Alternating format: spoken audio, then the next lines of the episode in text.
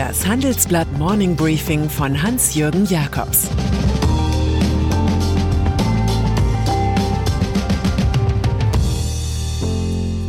Guten Morgen allerseits. Heute ist Donnerstag, der 12. März, und das sind heute unsere Themen. Merkel-Sätze gegen die Panik. Trump überwindet Lethargie und Streichkonzert bei MAN.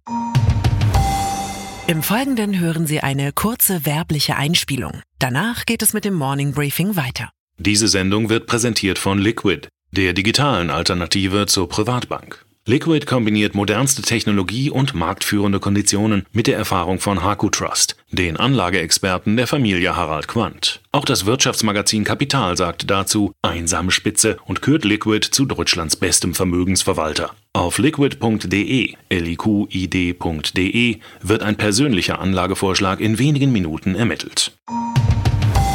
In Tagen der Panik und Pandemie zählen Kanzlerinnenworte doppelt. Im schwarzen Oktober 2008 artikulierte Angela Merkel, damals flankiert von Finanzminister Peer Steinbrück, den Satz gegen die Finanzkrise, wir sagen den Sparerinnen und Sparern, dass ihre Einlagen sicher sind. Auch dafür steht die Bundesregierung ein. Zwei Minuten gegen die Angst. Gestern redete Merkel im schwarzen März 2020 neben Gesundheitsminister Jens Spahn 75 Minuten lang. Diesmal bot sie Solidarität mit den Älteren in der Corona-Krise. Wir werden das, was notwendig ist, tun, lautet ihr neuer Einlagensicherungssatz. Es sei eben nicht egal, was wir machen, verkündete Merkel, die heute mit den Ministerpräsidenten der Länder konferiert. Das Ganze gilt sicher für die Frage, ob die Kanzlerin in ihrer Denkmalspflege weiter hätte schweigen sollen. Bevor Christine Lagarde heute ihre neue Geldpolitik erklärt, hat sie die wichtigsten Gespräche gegen die Virusrezession schon geführt. Dienstagnacht drängte sie in einer Schaltkonferenz die Staats- und Regierungschefs der EU zu Aktionen und Ausgaben gegen die ökonomischen Effekte von Covid-19. Anderenfalls riskiere Europa ein Szenario, das viele von uns an die große Finanzkrise 2008 erinnert, sagte die Präsidentin der Europäischen Zentralbank im Wortlaut. Einige Länder müssten mehr gegen den drohenden Kollaps tun. Die EZB denkt offenbar an Wertpapierkäufe sowie an eine weitere Zinssenkung nach dem Vorbild der Bank of England.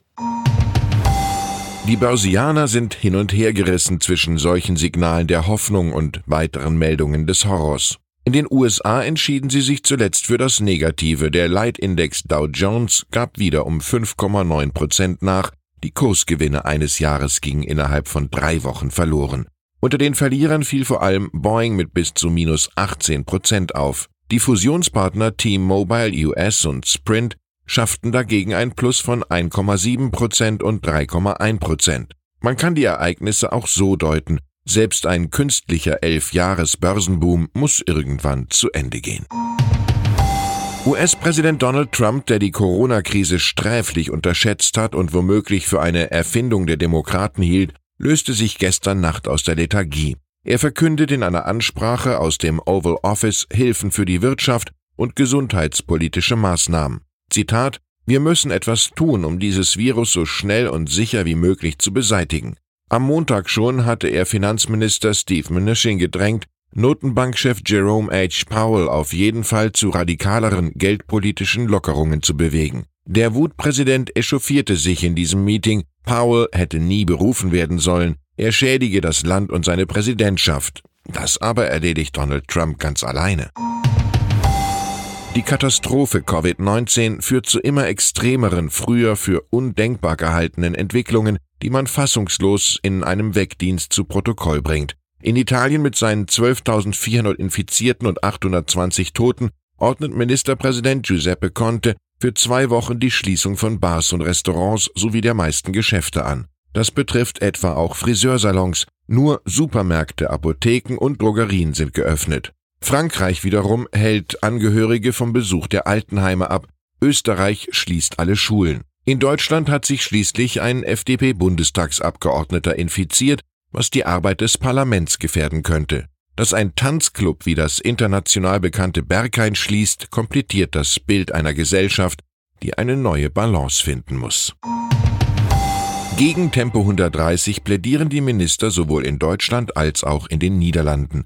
Doch während hierzulande für die IG Automotor Sport mit dieser Zahl der PS-Sozialismus beginnt, ist dem konservativ regierten Nachbarland selbst diese Geschwindigkeit noch zu hoch. Deshalb darf künftig auf holländischen Autobahnen zwischen 6 und 19 Uhr maximal nur 100 Stundenkilometer gefahren werden.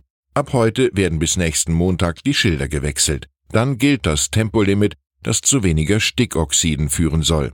Eine Dienstreise nach Den Haag könnte sich für CSU-Verkehrsminister Andreas Scheuer lohnen.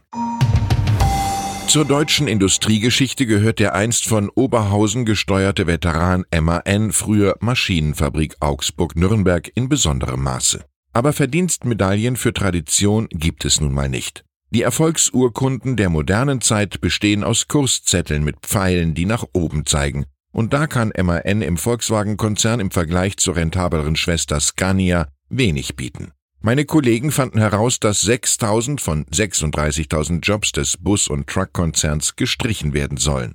Der Standort Steyr in Österreich könnte geschlossen werden. Aus Sicht des Vorstands gilt der Verwaltungsapparat als aufgebläht. Es fällt einem Ralf Dahrendorf ein, Zitat, wir brauchen Bürokratie, um unsere Probleme zu lösen, aber wenn wir sie erst haben, hindert sie uns, das zu tun, wofür wir sie brauchen. Ihren größten Erfolg feiert die MeToo-Bewegung in New York. Ein dortiges Gericht verdonnerte den Filmproduzenten Harvey Weinstein wegen Vergewaltigung und sexueller Nötigung zu 23 Jahren Haft. Dies sei seine erste Verurteilung, aber nicht seine erste Tat, merkte der Richter an. Dass sich Weinstein zum Schluss erstmals äußerte, seine eigenen Verdienste in der Filmindustrie sowie Charity-Aktionen ausschmückte, blieb ebenso wirkungslos wie seine Ansprache zu den Frauen in der ersten Reihe. Zitat, ich empfinde Reue für euch alle.